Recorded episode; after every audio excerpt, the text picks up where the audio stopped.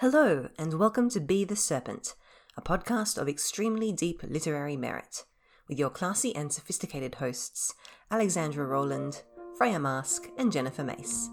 On today's episode, we're joined by a special guest as we discuss A Deadly Education by Naomi Novik and Harry Potter and the Philosopher's Stone by J.K. Rowling. Before we begin, a content warning.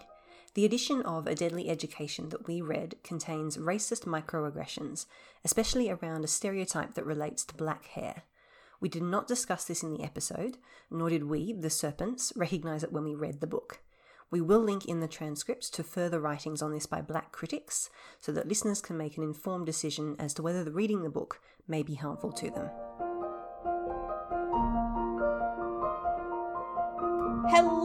And welcome to episode 71 Back to School.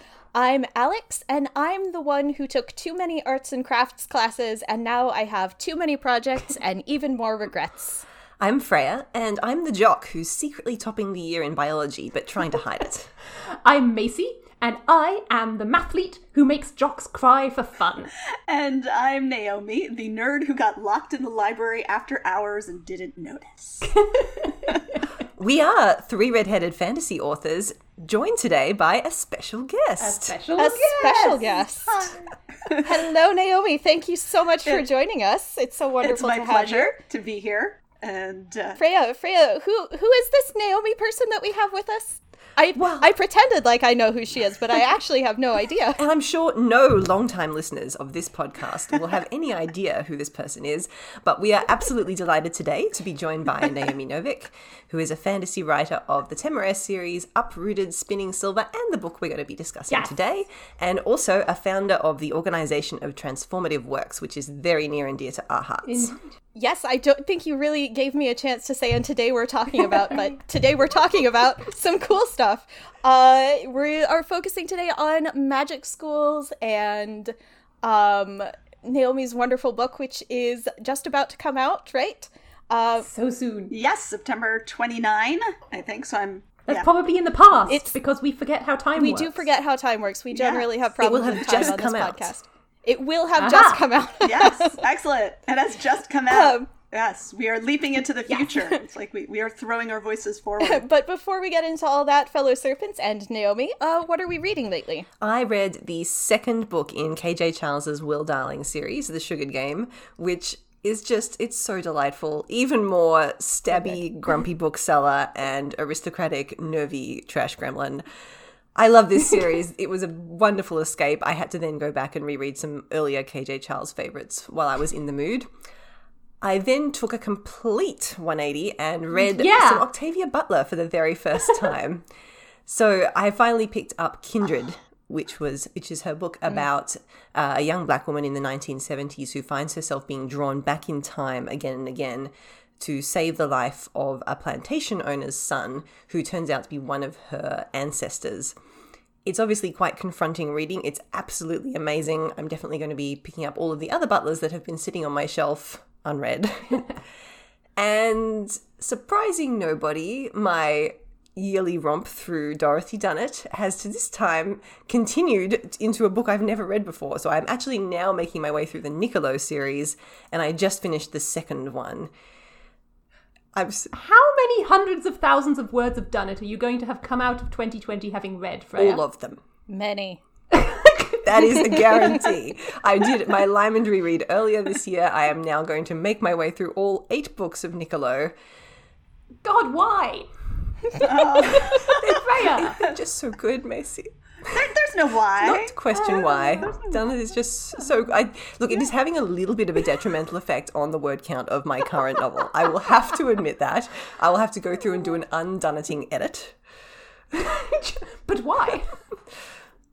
It'll be Freya's current book is delightful and will only be more delightful with a little Dunneting. Ha! You say Um, that. Macy, what are you reading? Macy has been reading space books.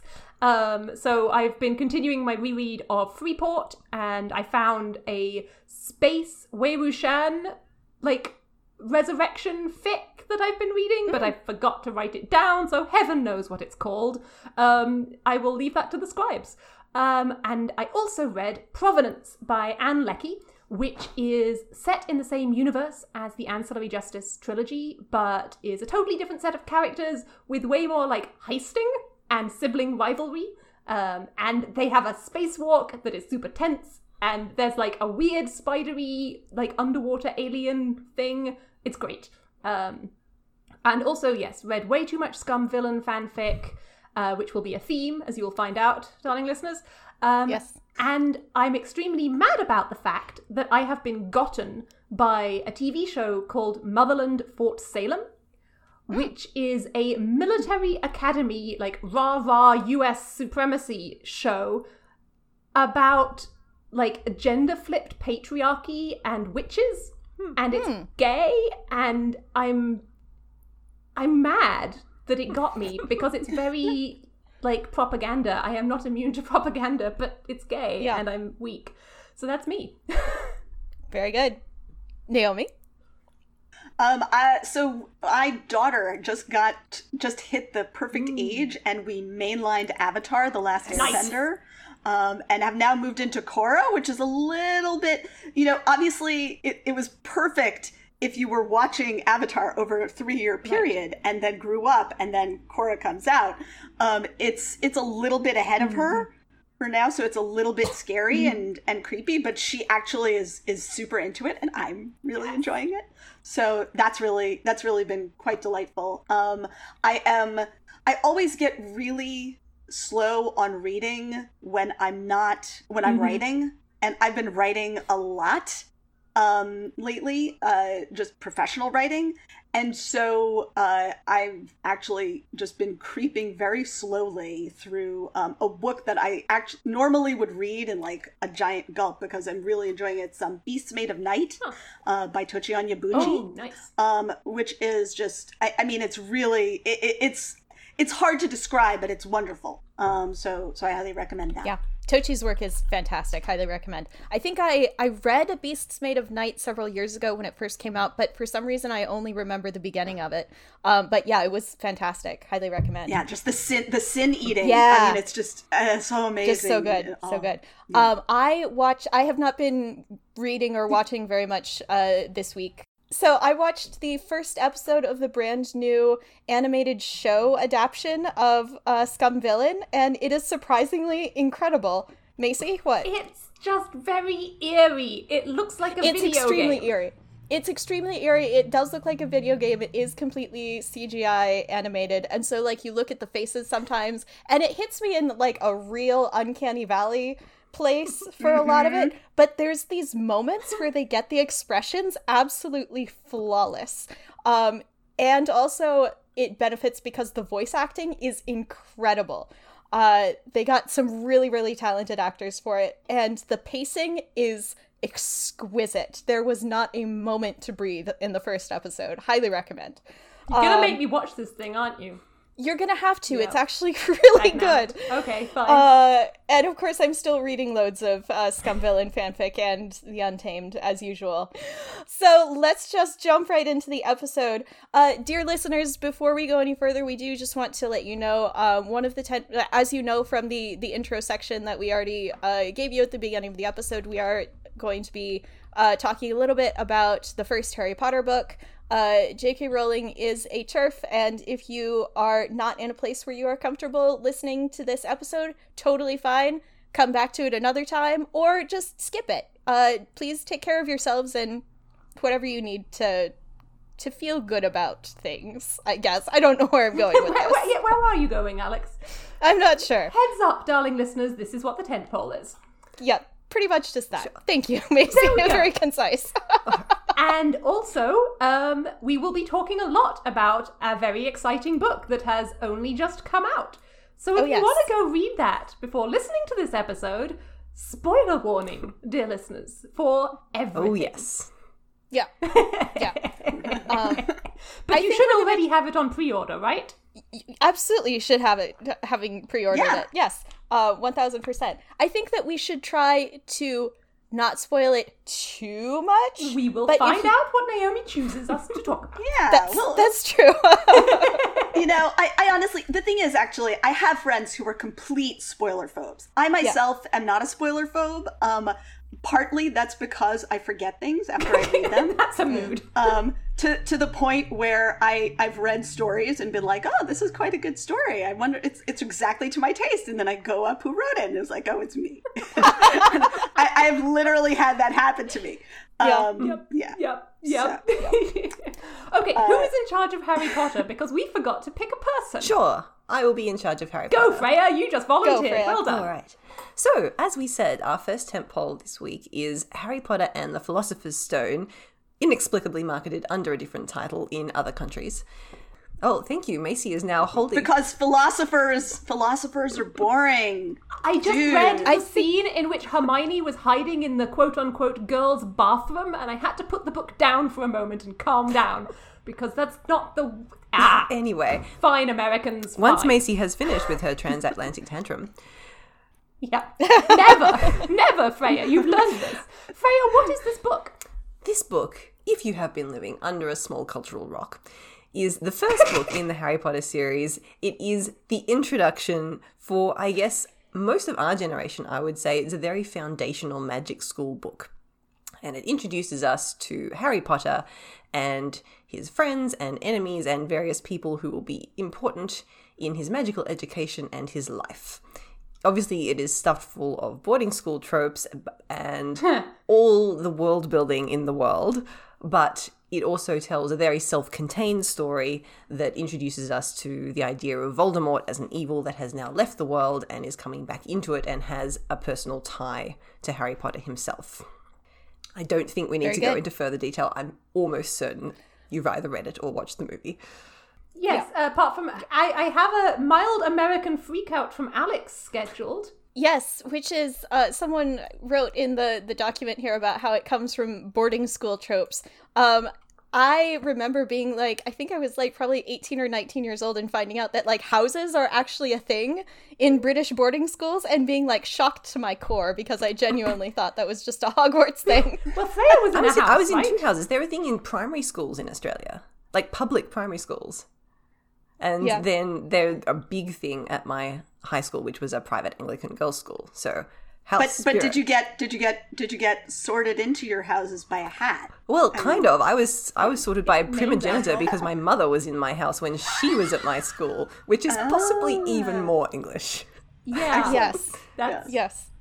I nearly got sent to a boarding school in York for a while there, but uh, my you? mother had a class tantrum and refused to let me go. think of the funny stories you would have if you'd gone to boarding school in York. I know.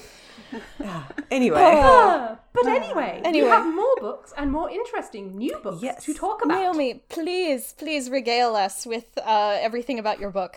All right, so it's um it's called a deadly education, but actually in my head, all three of these books, it's a trilogy. Um, all three of them are really just the Scholomance. Yep. Um, and so the Scholomance is this legend that appears. It, it's mentioned in Dracula. Um, Bram Stoker got it out of a book about um, Eastern European folklore, and it's essentially this legend of a school where the devil takes the hindmost. Um, and the idea is that it was this school of dark magic, and wizards would choose, would voluntarily go into this school, knowing that at the end of 10 years or something like that, they would come out with just heaps of wonderful magical power, but the devil would take the last one out the door and claim their soul. Nice. And um, so I actually learned this legend um, completely from, and I'm sorry, I don't. This this visual aid will not be available to to those just um, just reading it, but I have I have it here to show. So, people. this is darling listeners, this book is like three times the size of your head. Oh, it's- this is a Yes. huge and book. gorgeous. Yes, yes, it's a gigantic. This is from the Time Life series of books advertised on TV. Um, you could get them for the low, low subscription price of uh, I think twelve ninety nine a month. And a new volume of this, I think, like thirty-eight book series would appear at your door every day if you only subscribe by calling the one eight hundred when your parents were already asleep. Um, So which, one is this? which I did not do. This one is Wizards and Witches. Ah. Um, and there is literally a one, a two page spread in here, which I will now attempt to find. Um, It's illustrated. oh yes, no, I mean this is basically a thinly it's a thinly uh, it's, it's a thin excuse for putting in public domain art and um, collecting in and, and filling up lots of pages and then selling your book to people who order it on lo- on, on the on late at night Television. um, on television. Uh, but anyway, so this was the spread, and you see this room. It's pitch black, Oh yeah. and there's just these handful of hooded figures visible in it. And the thing about this was this: the school has no teachers. The wizards would ask questions, um, and the answers to their questions would appear in letters of flame. Amazing. And so this idea of this school sort of lodged itself in my 10 year old brain and stayed there. And uh, there was a point, I, I've gone through like more than one cycle of writing Harry Potter uh, fanfic. I, go, I go through fandoms fairly quickly at a quick pace um, but occasionally i come back to one after after a gap. And harry potter was one of the ones that i came and back to um, after quite a long gap. Um, but in my first round through which was i think around 2000 um, i wrote a, a set of sort of scholomance a, a- story where um, draco ends up inside the scholomance. Um, and i sort of refined my ideas of the school um, and played with that idea. And then that was you know 20 years ago. It- that was it, It Yep. just- that was it. Um, but one of the key pieces of that story that i kind of that that stuck with me is why do you choose to go into a school like this? What kind of a person chooses? What are the things that could make you go into a school like this? Um, and the the the necessary sort of despair Right. that has to be behind it. Uh, and so that was sort of living in my head for a long time. And then um, later on, I came back to Harry Potter, I think in like 2016, 2015. Time, time, is Time. What is meaning. time? What is time? Yeah. Uh, and I basically kind of sort of got engaged with the idea, um, which didn't actually show up in any of my Harry Potter stories at the time. But one of the questions that sort of lodged back in my head as I returned to Harry Potter was sort of that magic is free. Uh, or, or rather, the ways in which the economy of Harry Potter does not actually make sense Right. because magic is free Right. Yeah. right? So the Weasleys, who have a total of eight highly skilled wizards in their family, um, should not be poorer than the Malfoys, who only have three, right? That that's that's completely makes no sense. Um, but you know, we're still supposed. So what's going on? Um, and I, you know, there's a lot of ways in which the signifiers in Harry Potter are uh, kind of kind of confused in that you know i i my personal take actually is that harry potter is um is a story about a mother who wants to buy things for her child. A mother who wants to provide for her child. Um and obviously that feeling is informed by knowing what rowling was going through as she came up with the story. Um but it very vividly throughout feels to me you know like the things that are so rich so vibrant are the shopping right Yes. the that's my shopping that's my favorite part too. and and if you've ever been to like the wizarding world in orlando that's what makes it so wonderful it's not the rides the rides are kind of like uh, okay but it's literally getting to be in these magical stores Right. and Yeah. physically feel yourself in this world which is sort of magical and yet consumerism yay Well, it's the fantasy, the fantasy moment, though the big moment for Harry Potter in the first book, because we were rereading it for this, is um, that moment on the train where he buys one of everything off the cart. Yes. yes Because for the first time, he can afford to eat. yes Yeah. yes Even more so than And- like because like yes. the moment that he goes into Diagon Alley, right? Like that is a moment of like wonder of like, oh wow, there's this whole world that I didn't know about. But I would completely agree, Macy, you're right because like the moment where he has access to it But I uh, is the moment on the train. I, I think that what you're you're getting at, right? Because that's the thing that really came across to me in a deadly education was the strength of what the mother was trying to do for El. Yeah, and but the in a way it's sort of the the piece that kind of that that kind of falls to the wayside in Harry Potter for me is that um you know, that's because that's the story that she wants to tell. She doesn't really care about the economy. She cares about that visceral kind of experience, right? That Right. joy. Um, and so the economy does not kind of make sense. It's really just, you know, she, she's just giving us the pleasure of being able to buy things, you know, of your kid having money, of imagining Right. your child being able to get everything that, right? So that that was one of the seeds of um, leading me into a deadly education eventually. Uh, and then it's sort of bumped into the state of the world, Yeah. um, I- climate change, um, uh, and as the mother of a child myself, in a way, thinking about the the things that I want to give Mhm. and how it's not the material.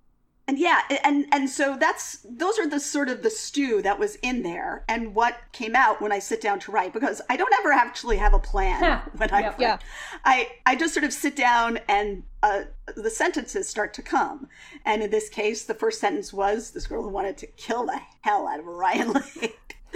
um, and and I didn't know who she was. Um, I I didn't know who um, he was. I didn't, you know, it was just literally like I knew he had to die. That's what she told me. Look, we've touched on a whole lot of things that I think I've, I've already got points that we want to talk about.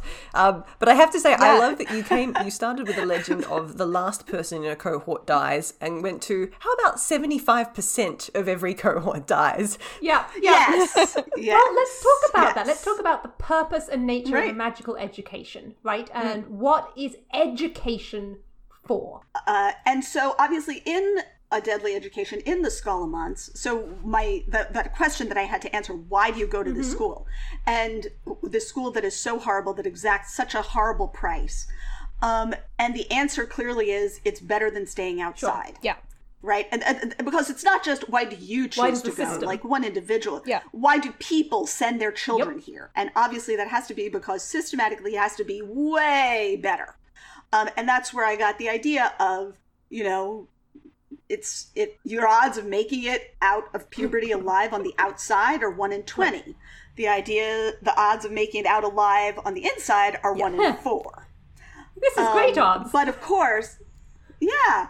Um, and so you you take the one in four odds, but that doesn't mean you are happy, Right. and it doesn't mean. And in a way, obviously, that becomes over over time more complicated. That that story complicates by that the odds aren't actually one in four for everyone Right. there, um, and the odds, just like the odds are not actually one in twenty for everybody on the outside, um, and the ways in which it's all a very it, it's a machine of exploitation essentially Yeah. right um while it is also a place of shelter Well, let's talk about that Uh, a little bit because I think that if we're looking at magical educations and magical schools overall, like the pattern across various works, um, Harry Potter is also a story about class. In a very, very British way, it's all about class. Extremely, yes. Um, yes. Anybody who in the fanfic world tries to make some sense of the economy and the numbers and the population numbers um, tends to imagine, you know, is Hogwarts really the only school? Because Hogwarts is a British public school, right? It is the fancy upper class, upper crust, uniforms for everyone and prefects with sticks. You know, it's smeltings. Yeah. Um, so who goes to the high school down the road? And then you look at something like I will claim that Tamora Pierce's um, Tortall books have a magic school in them. Right? Mm. So Keladry of Mindelan goes to magical night school, even though it's not all that magical. Um, and again, it's like secondary education is a thing for the privileged. But Is magical education only a thing for the privileged? and it's about Discuss. It's about what is this magical education actually meant to be preparing you for? Because hmm. in Harry hmm. Potter, it just seems to be everybody goes to school in order to learn how to use the magic that they have to fit into the magical society that they will be part of when they leave. One of my favorite things about reading Scholomance was that there's this balance between learning something that might be useful to you on the outside if you get out and learning hmm. something that will let you get through the final graduation exam, which is trying not to be killed by deadly monsters and horrible spirits. And so there's this big when when El is trying to learn things, there's this tension between will this help me survive? Will this help me in the economy in by getting something from somebody else that might then help me to survive or will this be something that I can actually use on the other side? and only certain people of a certain level of privilege can afford to tip that balance into what will help me on the other side because they have the assumption of getting out. Um, you mentioned graduation, and I just wanted to say, like, that was the thing that was making me laugh the whole way through the book because, like, there's this vibe of if you, dear listeners, if you've ever listened to Welcome to Night Vale, Yes. um, specifically the episode where Cecil is like, "It's street cleaning day, run, run." That's exactly what it's like. Ah. But I also, But- I also wanted to say a part of the, Yes. the models of education that are in Harry Potter in Hogwarts versus the Scholomance. It's very much here are your professors. They are the repository of wisdom. They will tell you things. It is things are being passed down, and there's a few jokes about the stasis of knowledge. Like Professor Binns has never changed his lectures in hundreds of years. Whereas the Scholomance, you are trying to learn things that you might be able to learn on the outside, but there's also this sense that knowledge is something that is there to be discovered and rediscovered. Like hmm. you can access texts that may have been lost, Uh, you can access knowledge that nobody on the outside currently has. And that will be something that you can then take out into the world if you get through graduation. And look, I am not a computer person in the same way that I know Naomi and Macy are, but even I picked up on the theme of how do I form this query to get information out of a formless void of possible data. SQL is hard, okay? Yes, yes. fucking, like, many mouthful. many hours of debugging. Oh, yeah, yeah. And I feel like there must be some formative experiences that led to the idea of no matter what you ask the void, you get mass destruction. But I do think I do think we all right can agree we've all had the experience of trying to Google to try to find like the fanfic story or the reference piece of material to write the story, and you're like, um, well, how do I ask to find the right kind of gun for use by you know the Stargate crew? Yep. Um, right. Without and getting put on a ammunition for that. government list of some sort. Right. Yeah. when, when we started this podcast, Naomi, we had a few early scribes who would like hear me say something stupid like the one Naruto fanfic with the levels of hell, and then they would Yeah. just pop up with the link, and I'm like, how? How Yeah. are you doing this? How? And like they hadn't read it, they didn't recognize the Google story. Google Wizards. Yes. Yeah. Yeah. Well, I mean, Alex, you, Alex, I, I want to draw in this dot point here now because you said, "Is the archive of Yeah. our own a magical school for writers?" Discuss. I So said Macy that. said that, That was and Alex added some things about speaking into the void. I, I approve. I actually. so in that case, yes. what is the AO3 equivalent of a predilection for mass destruction spells when it comes to trying to search for things within the tags? Hmm.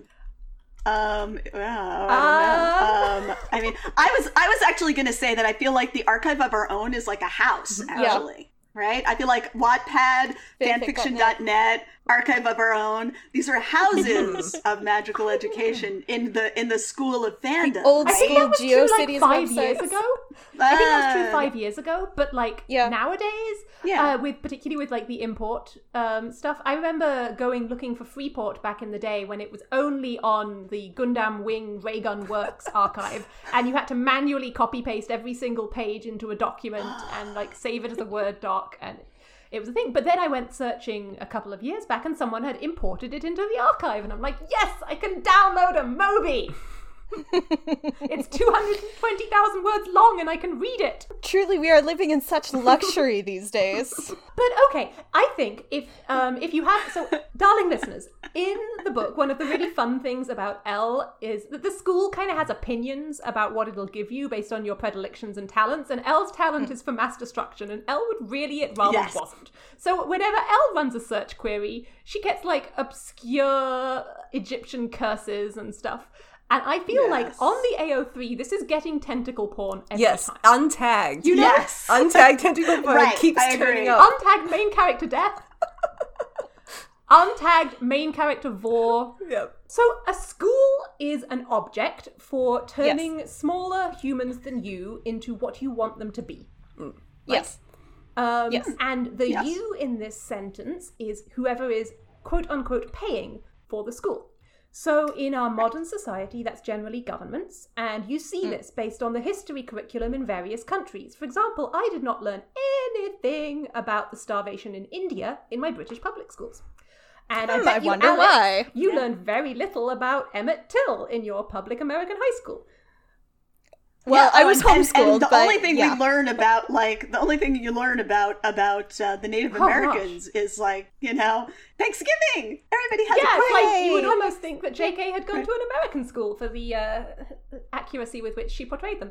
Um, but so Scholomance, the goal is to keep people alive. Um, Yes. In Hogwarts, the goal is to make you quote unquote a productive member of upper class society. What are some other magic schools and how? A product? Do you? Do you? I don't know that I. I- I feel like productive feels like a stretch for Hogwarts, right? It's where like I'm giving the like Minister Fudge voice on that. yes, yes. So, Yes. so for many of the students who are going to Hogwarts, it's like going back to how British it is, right? It's an opportunity to do like seven years of social networking. Yeah. Because part Right. of I mean, it feels like it's it's your only chance to meet your life. right partner. because like part part of being a productive member of upper class society is like marrying someone who is also a wizard and then producing more wizards Yes, baby Um, machines, very important. I will then, if none of you will take up my bu- dot point that I put here, um, let's talk about. So, Naomi, have you come across the Untamed in recent memory? I, I have not. I, I mean, I've seen it like through Fanish osmosis enough to be like, when I have time in some some halcyon magical future. Well, then please forgive Yeah. us a like three minute aside because That's okay. Please do. Please Lunch? do. I because it, it clearly looks like it's absolute. I, I I'm sort of like I want yes, to. it's so much fun. to. But the middle section, it's hilariously structured. The structure is nonsense. It's great. The middle section has two separate magical schools in it. I will argue. Yes. Lan Qiren's Gusu Lan indoctrination ceremony has a particular bent. Like, that is a magical school in which Lan Qiren wants to create a bunch of obedient small children who will follow the precepts of the Gusu Lan. yeah so we are going to solemnly recite the precepts for you all 3000 of them and you will take them in and you will obey them and be good little students very quiet very well behaved versus the wen indro- indoctrination a little bit later on yeah So, come on, we need to have more magical schools than this. People, give me some input. So there's um in Tamora Pierce's Circle of Magic there is a like very established magical school and then there is sort of like the little cottage run by the lesbians just outside yep. the magical school which is where the troublemakers get sent. Yep. Um and Because you lesbians don't help with that. They're very competent. Well, there's also sorry. There's also, of course, um, the Isle of Oh, yes. Roke in uh, Earthsea, right? Um, which which is uh, quite an early school of magic. Um, and then by contrast, I would say one of my own quite vivid contrast is um, the Forgotten Beasts of Eld. Oh yes. Which is about a wizard um, who is self-taught in a way. Like her father is a wizard, and he he teaches her, um, and she learns. But it's it's so much. It's so personal. Her magic is so specific to the creatures. Um, Well, you saying that makes me want to ask is Uprooted a magic school story? Uh, in a way, I mean, there is a magic school in it. But I mean, even right? just like There's the, a school the, for the dragon and her in the tower. and and Oh, the like- dragon yeah the dragon takes her in the tower and, and she learns magic and it's just a sort of one-on-one it's you know private Mm-hmm. independent study one-on-one tutoring with with your very cranky and and uh and Well, what you Yeah. said about the idea of Tutor. personalized magic Um, reveals another mm. difference, I think, between the Scholomance and Hogwarts is that Hogwarts has a structured curriculum that everyone does. Everybody does first Mm-hmm. year potions and first year transfigurations, and there are standardized tests at the end of it that everybody has to do. And there's a sense that some people are more or less gifted in different areas, and you can start to choose your electives once you get into higher uh, areas, which is more or less how my high school worked as well. But the Scholomance is very much about self directed learning and taking advantage mm-hmm. of your particular strengths and areas of interests. Or attempting to suppress them if you are ill and trying not to wreak mass destruction on a daily basis. But it's much more about, an, it's a different model of education. It's saying we're not trying to produce a lot of witches and wizards who know the same spells and do the same things, even if they have different roles in their society. As this one's going to be a healer and this one's going to be an Auror. It's saying magic is a lot weirder and more idiosyncratic than we think it is. And so the Scholomance is designed to say you can achieve almost anything if you put in the work and make the right sacrifices. And what you do will be completely different to what the person in the room next to you does, which I really liked. Yeah and right and the part of that is of course that everybody ha- is desperately trying to find their niche the niche that will get them out the door.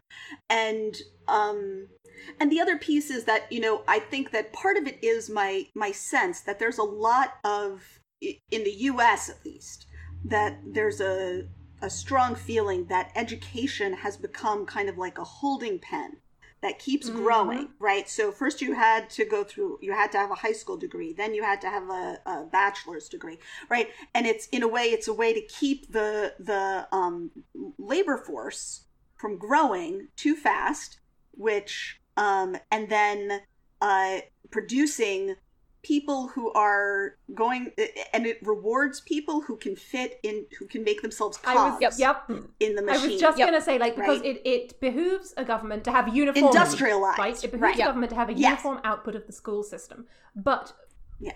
And the other piece, right, I, which I would add, is that in the US, there's a much stronger feeling that the purpose of the schools is to provide useful, not just useful citizens, right? Which is in some ways a little more innocent. It's useful labor, yep. Yeah. useful factory useful parts. workers to business, Yeah. right? obedient let to me let me clarify rather than useful obedient obedient yes but it's producing Yeah. uh interchangeable parts Right. where if where you can be like plopped into a setting and you can be exploited all day until you fall down dead on the job and then you can be replaced with someone else yes but it's hilarious because what you actually see when you get out into the world among you know the scrabbling 20 something millennials um is everybody trying to stand out everybody Yep. trying to find like you're saying naomi their niche their you know what can i sell on etsy Yep. Um, what can i hustle what can i do that will set me somewhere unique so that i can't be replaced So let's talk about that because I want to talk about the idea of Yes. interpersonal relationships in both of these texts.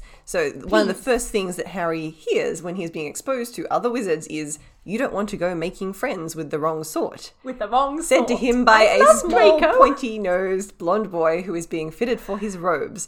And Ah. for all that Hogwarts is a very, very class system, it's sort of giving you your niche on day one. It says, here, you're a smart person. Here's smart person table. Here is dubiously evil table. Off you go. Uh, and the idea is that yeah, Yeah, you're you're And, uh, eleven. you're eleven. the most, but we can tell. the most but, you generous know. interpretation of the house system is that it is trying to give you a friendship group from day one. The actual reason is it's trying to give you, exactly as you said, Alex, your professional network of here are your people. You will come out of school knowing the right people and not the wrong people. And obviously, Harry Potter as a person forms friendships, like real friendships within uh, both his house and to a certain extent outside of his house. But really, he just goes along with making friends with the other brave kids in Brave House. Whereas the Scholomance, you have niches and cliques and friendship groups like any school would, but there's always a sense, and I think in this sense, El, the narrator, is a little bit of a biased narrator because she thinks purely in terms of allyship, not friendship. Who are my possible allies? Who can I work with? Whose cog fits into mine in an interesting way for us to get through this alive? And there is an economics of favors and barter, and El just views everything in terms of that. Human feelings Well, sounds fake, there's- not real. There's also a sense from, and I think this does span more than just El, but perhaps not everyone in the Scholomance, that um, exerting yourself in any way has a cost and must extrude a value. Hmm. Um, and so, why would I bother to go out of my way to make friends if I was not getting something out of this? That's something only the rich kids And the psychology of someone doing you a favor, I think, is a lot more Mm-hmm. realistic in the Scholomance. El hates that Orion keeps saving her life. She does not want to But she owe this person him. anything. Whereas Yeah. there is a sentence in Philosopher's Stone which is, oh, after Harry and Ron saved Hermione from the troll in the bathrooms, they had to be were friends. inevitably they were inevitably friends. I'm like, are you sure? that doesn't sound inevitable to me. Uh, and I was having some really big thoughts about like the area of effect protagonist aura, um, which Harry definitely has, and it's not really questioned. But then we're in um, Harry a in little bit more than we're in Right, because like the entire thing is from Harry's perspective. He is the protagonist and also he is exuding this protagonist aura. And so things just sort of happen to him. This happens in like many many fantasy books where the protagonist just has a slightly Belgariad. easier Yeah, where the protagonist just has a slightly easier time of it than everybody else around them. Um and then you get books like A Deadly Yeah, which I don't understand. Right. No, no, the protagonist should always have the worst Yes, time. Yes, where you have like everyone else at Hogwarts is like just trying to. Have you ever seen seen that uh, webcomic um, Oh, the background. Life is a background Hufflepuff or Background background Slytherin. Yeah. Life is a background Slytherin. That's what it is. Where like there's Right. this protagonist sort of like on the other side of the room, like doing protagonist things, and you're like, I just want to get my homework done. God damn Yep, it. yep. Um, I just want to so- not get eaten by a monster. Could you stop attacking monsters when you're walking next to me, please? right, right. And so like this Hi, happens Ryan. to Harry. Will you stop fighting the chimera in the, in the alchemy Yeah. lab? I'm trying to get my project done. God damn it. So, right, darling so listeners, like we have Harry forgotten to tell you that the second that Alex is talking mostly about the second main character in the Deadly Education, who is Orion Lake, yes. Um, s- Yes. who is who's very much, I think, positioned um against Harry Potter in the conversation that a deadly edu- education is explicitly having with Harry Potter about what it means to be a protagonist. Um, because you go into this school and like a chair could be trying to kill you. But Orion Lake just like and so everyone in the school is like, gotta check the chair before I sit down, gotta check this box before I open it. Something could jump out and kill me. And Orion Lake is just like happily going around sitting on chairs, opening boxes without thinking about it, because he has such a strong protagonist aura that it like affects the entire area around him, and things just don't happen to him. Right? I mean, they do, but then he kills them. but then he kills them. Right. And so he's like Right. wandering around being this like slightly antisocial weirdo. Well, I wasn't sure. I will ask Naomi this because I wasn't sure if that was an Orion Lake Yeah. thing or a fancy kid with lots of magical energy that they weren't that none of the monsters were going to target thing. Could be both. W- You have to wait till book three. Oh, oh. okay. Spoilers. All right. Okay, spoilers. Uh, I I know, but but no, I'm not telling. yeah. But the glory of having El as a narrator is that you have what everyone on the outside is probably thinking about this really annoying protagonist. And what a lot of people are probably thinking about Harry Potter, who breaks a lot of uh-huh. rules and still gets a Yep. bazillion house points he for got it. given a broom for risking his life and disobeying a teacher. What? and this dare he. invisibility cloak just turns up out Everything of the room. Everything that happens to Harry Right. is so unfair. Yeah, yeah, exactly. yeah. And you can tell that there probably Right. are some people in Hogwarts on the edges in his year who are having a very El time of it. Oh, yeah. And would like to just get through their homework. Draco, Draco, for for example. example. Yeah. oh. Yeah. Um, and the thing, of course, is, right, that, you know, uh, of course, if you sort of talk to Harry and were like, well, what would you rather have? A nice, normal life with your actual parents? Or would you like all this stuff? And he'd be like, uh, can I have my Please. parents? right. Um, as, as any rational, per, right? Right. Um, and, you know, obviously to me, that's the that's the key for Orion, right? That was the key that I needed to make Orion matter Sure. to me, which is that he is choosing to save Right. people. Yep. Right? He doesn't have to. He could literally just be sort of sailing Right. right, through, no problems.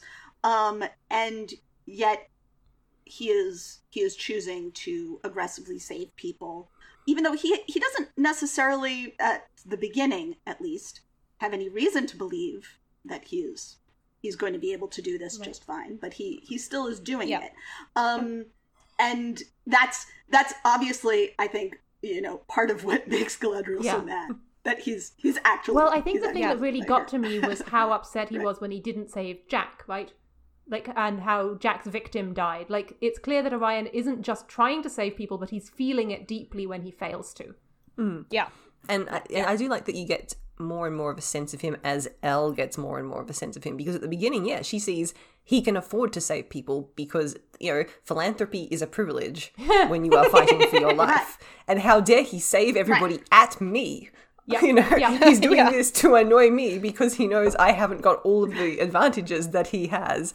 And very slowly, be, we we see how her sense of who Orion is and what's actually motivating him and how he is a slightly more complicated person than that changes throughout the book, which is absolutely lovely. But I want, because we've only got 15 minutes left, to talk about building. Tell us about buildings, Macy. Tell us who wrote this? Who wrote the controlled farming of delicious children? Freya Marske, justify yourself. Well, I was thinking about why, why and how Hogwarts and the Scholomance were built, and hmm. so yes, Hogwarts was built by the founders as a school of learning slash social division and networking thing where we put a hat on and we produce a horde of children in our own image. Yep. Whereas the Scholomance, as Naomi said, was built specifically as a way of saying, well, we're going to lose a certain percentage of all of our young magic users anyway. This way, we'll just feed a very small amount of them to the monsters, and therefore it won't be like overfishing. You know, we're not just letting everybody out there Right. to, to, it's to thin the population. It's sustainable. It's a It's salmon because run. it's sustainable farming of Yeah. delicious, magicful children. It's Naomi? and you know obviously the thing is right um so one of the one of the things that and, and this this comes th- this gets played with a little more obviously uh in book two and then in book three which is you know sometimes the the motives that you claim right there's the motives you claim publicly and then there's the motives that you have privately and sometimes the two of them are not you know the motive the public motive may not necessarily be a complete lie even if you have the Sure. ulterior motive. And sometimes of course the forward motive becomes uh becomes the real motive to the people who are after you um, or the background motive becomes the, the motive you know it's sort of that that play of cynicism and idealism. Which motive do you choose to foreground as as a person living in this system right? And that um that tension is is is something that i feel very strongly in a lot of just sort of in general right in public life yeah. right?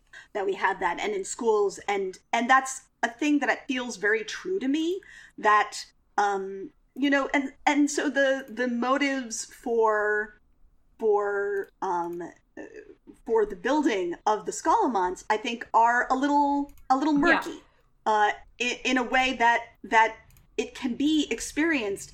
As I do think, right? So many of us, I, which of us, right, doesn't know somebody who literally went to the same school that we did, had possibly almost exactly the same class as we did, and yet had a completely different experience, right? Whether vastly more positive, vastly more negative, and looks back on it in a completely Right. different way.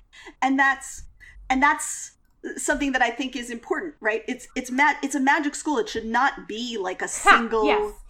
Monolithic Sure. experience. Yes. And the whole point of the plot of the first Harry Potter book is that a school that was built to be a very safe and well guarded place is now being used to guard something completely different. Right. And Without the telling the children right. about it, we've just put this magical Yeah. item there. We've guarded it with a whole lot of very dangerous spells, Which is and also we're just book saying, two. Mm-hmm. just don't wander into that. Just don't wander over there, as if that's ever worked on a child in ever. It's also book two with the fucking basilisk, book three Yeah. with the let me hire a werewolf. Yeah, it's a it's Book a school four that with the says fucking this is a safe place to send your children. You know, we will protect. Yeah, we is will it protect really? them. Right. Whereas the Scholomance says this is not a safe place to send your children, but it's the best chance they've got. But you're making me think, Freya, a little bit about the interaction between that, which isn't really very voiced in canon. Like, nobody notices that and calls it out. And a lot of the fanfic, which comes back to Hogwarts almost as a holy place, and then is like, this has been despoiled, let us fix it up. I'm thinking back again of Transfigurations, right? Um, But I mean, across the Harry Potter series, the importance of Hogwarts as shelter becomes more and more and more important. Like it's this the idea that you can't, uh, you know, tr- transport yourself into it. Uh, you know, it's a place that is there essentially as a narrative device to shelter Harry while he grows up into somebody who can kill Voldemort. Well, specifically, yes, it's a shelter for the abused child. From Harry's point of view, Hogwarts, with its basilisks and werewolves, is safer. Yes. Um, And I I mean, it's a it's it's a shelter, yeah. right? If you're trying, if you're ba- if you're escaping domestic Right, yeah. violence, right? It's the place that you go, and um, and of course, but at the same, t- and yet it's also meant to be a place of adventure, and so you know, places of not adventure are not very safe.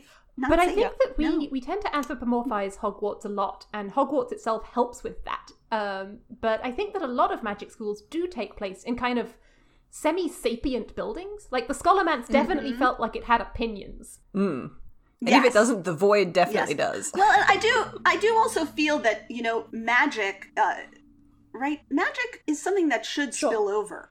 Right? You know, that's where the Maleficaria really. A lot of the Maleficaria are the the consequences of wizards using magic and not really kind of keeping control of it, um, and that things that you create and give certain kinds of will to will eventually kind of take on a will of their own. Um, and i i in a way, they're they're algorithms, Yes. right? Uh, they're the, they're the social media algorithms. You let them loose, and They're they'll and suddenly stuff. they'll try to but eat it you. made me think a little Yeah. bit like a lot of the mouths Um, made me think of the bit in House Proud, right, with the bed Mm-hmm. and the thing coming out from underneath.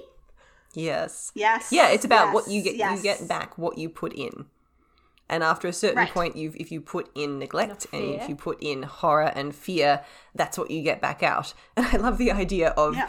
the Maleficaria as the social media algorithm because yeah, we, we don't know how to protect children from what the internet has mm. become after years and years and years of thoughtless output.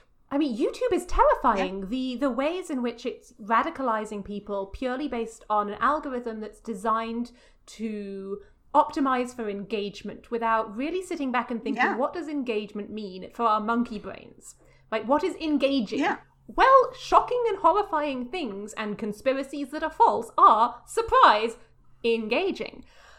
Right, right. Things that could not be real, things that are lies. Lies are much more engaging than the fairly prosaic everyday because it's exciting. Um, I, speaking speaking as a writer of, of lies, who's who is nevertheless trying to tell the truth. Yeah. But um, the but yeah, I do feel like that's that that I do feel that the school comes Mm-hmm. to life. Um, that, that that there is a life. There should be a life in the in the stones. Well, and Yeah. it made me compare it a little bit to um, the the space school in Ender's Game, which is kind of the, the very far sci-fi end of magic schools, right? But you definitely feel that Yeah. there's kind of so many kids living in such fear and tension that it kind of seeps into the environment, and you do feel like this the the dragon's dorm is different to whatever the other kids teams dorms were. It's, Yeah, it's interesting because kids the- anthropomorphize. Mm, At a certain point, the culture of Yeah. the school becomes the, the school itself. Mm. And it's about what kind of Yeah. culture is being cultivated. Eh. Yeah. And I mean, especially in Scholomance, because like Sorry, explicitly the the thing that you believe is what becomes true, right? And like if you believe like the school is partially powered by your belief in the school. Right. Yep. Right. Um, and you know, so the, it's it's important because obviously the, that that's why they have the blueprints Yeah. all I over the love walls that they have. Yes. But I just good. can I just engineer nerd out because I really love the stuff about like patching patches on top of patches and like Yeah. fixing the school um and the way that that mutated what it was meant to be and I'm just like yes this is how But it's, software yeah, engineering it's, works. it's definitely an engineering thing. Yes, But it's also it's also an education thing. It's about saying this is how we've always taught it. Oh, we better make some tweaks to the curriculum uh, just to reflect what's already happened. But at a certain point, you may need to go in and completely revamp from the roots. But it nobody's doing that. Right. You haven't got time, so we just Right. keep patching and patching. this is fine. Right. Yeah. So we have a little bit of time left and I really wanted to talk about Omelas. Well, when don't we want to talk about Omelas, frankly? I mean, This whole podcast was founded on An Omelas. entire episode about Omelas. The first, Yeah. the reason that we started this podcast, Naomi, was because we wanted to yell about Omelas and victory condition. yes. Because nerds. So who wrote this? That was me. Can you stop saying okay, I feel like I have to advocate for our dear listeners. Can you stop saying who wrote this without like saying what it is? Cuz the more it's not just like showing something to the camera and saying look at this dear listeners, isn't it great? It's also like highlighting something in a document that's private to us and hoping that the listeners will be able to understand the context. Alex, Macy, all right. Alex, you have to understand. There's no possible way for me to work the husbands and wives show into this episode. So oh I Oh need my to God. make in jokes somehow. Macy, Oh, God. the once fine, again, dear listeners, Alex. the husband. Once again, dear listeners, Macy is referring to Person of Interest, a very good show, the Husbands and Wives show. The cost of power and the cost of peace to the individual is a topic which Freya would like to elucidate now. Thank you, please. Thank you. Yes. So the dot point, which is being invisibly highlighted for your pleasure, is, as Macy said, this book has the book, The Deadly Education, has a lot to say about what the cost of magic and power is, both to the individual and to a magical society. And that is what I wanted to, to ask Naomi to talk about a little bit because there's this book is doing some really interesting things with how an individual generates power and what Right. the cost is to them, but also what is the cost of having magical people and how is the cost paid by the Scholomance? Right. Um, and, you know, it's one of those things where um, very often ideas that I explore in in fanfic, um, because of course the the wonderful thing about fanfic is fanfic does not have to be a commercial Right. length. It does not have to be. I, I don't have to necessarily build a whole world from No scratch. plot. I can go with the with the characters who live inside my Yep. head um, already, and um, and so I often find myself exploring ideas in fanfic that then end up in my next book, which then doesn't get published for Uh-huh. like two years because that's the That's how it goes. um, right. And um, you know, one of the things for me um, when I was writing Victory Condition uh, is just this sort of really palpable sense of um, that the way in which much of the evil that we do as both as individuals and as a society is predicated on hiding it from ourselves right? Um it's the that the all the systems that we have the systems fundamentally of capitalism right? That the systems are all designed and become increasingly more efficient at moving harm moving costs away from the visibility of the people who are essentially propelling the doing you know creating the propulsive force and so that you have this kind of propulsive force happening back here that by the time it gets to the people who are actually being Right. hit um it it can't be stopped And also, it can be plausibly Um, denied that it was done on purpose. Yes. Yes, exactly. Exactly. That sort of plausible deniability. And in a way, you know, victory condition, um, and I didn't, I don't know that I would have said this at the time, but I think about it in retrospect that it's about essentially the, um, you know, that I think that what Omelas, the city of Omelas, and I think that one of the problems with a lot of times when people read Omelas, they they get to the child and they think Omelas is this horrible place, and that's they they have missed the huge front loading of Omelas is amazing, right? And the contrast that Omelas is a place where there is one child in one basement, as opposed to our world in which there are millions of children in millions of basements. Um, and the that I feel that the distinction of Omelas, right, is that Omelas is the place, it's the Empire of Unsheathed Knives, it's the place where you look at your own cruelty and you don't deny it and you face and you look at it. You force yourself to tell the truth. You force yourself to look at the harm you do. And that, you know, obviously, uh, you know, this is not necessarily relevant to giant robots, but if you're a person, right, then all your natural all our natural instincts of non-broken people and there are broken people um, but there are you know people who uh, sociopathic or narcissistic or who literally cannot experience the feelings of others. But for the vast majority of people it is very hard to deliberately cause harm and knowingly do something truly horrible if it isn't kind of hidden from if, if you haven't sort of bought Yeah. into hiding I it from there's yourself hiding or justifying. like, can I convince myself this person is evil? Right, right. Which is, of course, a system, uh, uh, and and even then, you've got to have that person far enough away that you can't kind that that, that they can Yep. blur. You know, that soft soft focus, evil, evil, evil cloud, um, as opposed to if they're right in front of you, talking to you, um, you know, in pain or crying. You know, if you see somebody who like gets hit by a car in the street in front of you, don't stop to say like, "Are you a good person?" Let's let's quiz uh, before you before you like you know put a tourniquet on or whatever. So the question is, so walking away from Omelas, I feel, is predicated on being in Omelas, and to walk away, you have to say, "I'm going to love." Also, I am going to choose to open my open my horizons of the people that I'm willing to care about. Because if you look at right, because that's the the piece is first telling the truth about your own cruelty and saying, I'm willing to sort of in a way face what I'm really doing and recognize recognize the harm that I'm doing. That could potentially still lead to enormous cruelty, right? That's what Omelas is doing. They are deliberately choosing to hurt this one child um in order to preserve the rest. They're and and the you know that's that sort of optimist right is the one who says i'm going to love that child even if it costs me. Yeah. so but you can't really choose that if you're not also if you haven't Face actually first started by looking And at I it think that that was the thing that I was looking at with oh gosh, the girl from the um, upper class group, um, Orion's friend, uh, Chloe. Chloe. Right, that was the journey kind of that I Chloe. saw her going on. Right, was her discovery of what was Right. actually happening, uh, what she taught herself not Right. to see. Mm-hmm. Um, because basically, in in a deadly education, um, the you are much like less likely to die if you came in with certain advantages, and so the kids who have those certain advantages kind of Right. turn their faces away from the suffering of the others, and it's kind of expected and allowed.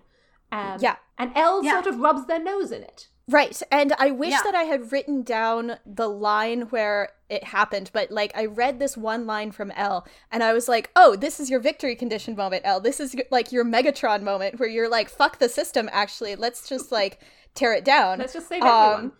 Let's just save everyone because that's something that we can do.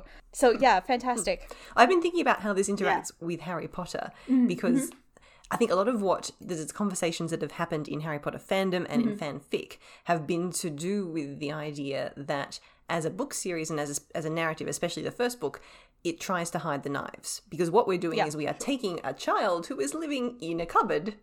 And we are taking him out of that, and we're putting him somewhere safe and protected. We're and from his point of pumpkin view, pie and from his point of view, Yeah. he has now been protected and taken out of this, you know, terrible situation that he was in, put in a place where he has all the food he could want and friends. But on a certain level, he is still the sacrifice. It is he, just he doesn't get to see the yeah, he, bill. has- he is still the sacrifice bill that is until- being that Fattened for the Dumbledore and the ad, the magical adults in the magical world are saying this is the chosen one. This is the one that we are prepared to sacrifice in order to be safe again. But he doesn't see that because from his point of view, he was the child who has now been saved. He was the child who lives. He's now been saved, and he doesn't know what he is being prepared for. It's And I think this is why I hate. I, I have a real grudge against chosen one narratives where it's a prophecy or something that's pinned to an individual kid, as opposed to the heroes like Alanna the Lioness, where they choose, right? Because you're just completely removing agency. You're making this sacrificial, um, you're, you're putting this on a character. And what does that say to a reader, right? Like, what does Yeah. it say about what you have to endure if it's for the best for all? Like, I don't want to teach kids that it's good to stay in an abusive situation, frankly. Yeah. Yeah. So that is that is the end of the episode. Um, thank you so much, Naomi, for coming on to to join us. uh, your book is wonderful. I hope it goes amazingly well, dear listeners. You should go buy it. Thank you. Uh, A Deadly Education, which just came out on September 29th, or will have just come out Yep, for you. there we go. For us, Future that's still in the future. yes. Thank you all for having me. This was so Thank much fun. Thank you.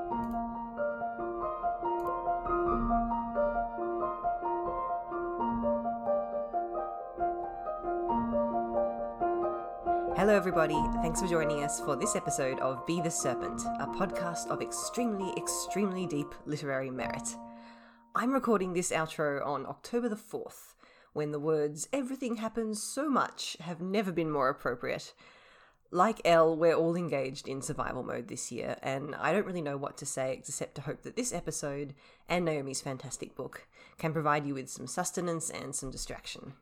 I've seen a lot of our listeners tweeting about which episodes they're listening to and how they're helping them get through lockdown, and we are incredibly glad to be providing that small service of making art and making ourselves laugh in the midst of the darkness. And speaking of darkness, hey, for the next episode, two weeks hence on October 21st, we'll be doing our bit to prepare you for the spooky season because we're talking about vampires. Or, as Alex is going to try to insist we pronounce it, vampires. So, if you've got any friends who are mysteriously unaging, or really into hot people who sizzle in the sunlight, maybe give them a heads up. One of our tentpoles will be Taika Waititi's film What We Do in the Shadows, which I highly recommend you check out. Questions? Comments? Breathless adulations? As ever, you can get in touch with us at serpentcast at gmail.com, and we're at serpentcast on Twitter and Tumblr or come and join the fan Discord community, which is linked on the About the Show page of the podcast website. If you have been enjoying the podcast and would like to support us more, you can find our Patreon at patreon.com slash serpentcast. Or please consider leaving us a rating and a review on iTunes so we can continue to reach new listeners.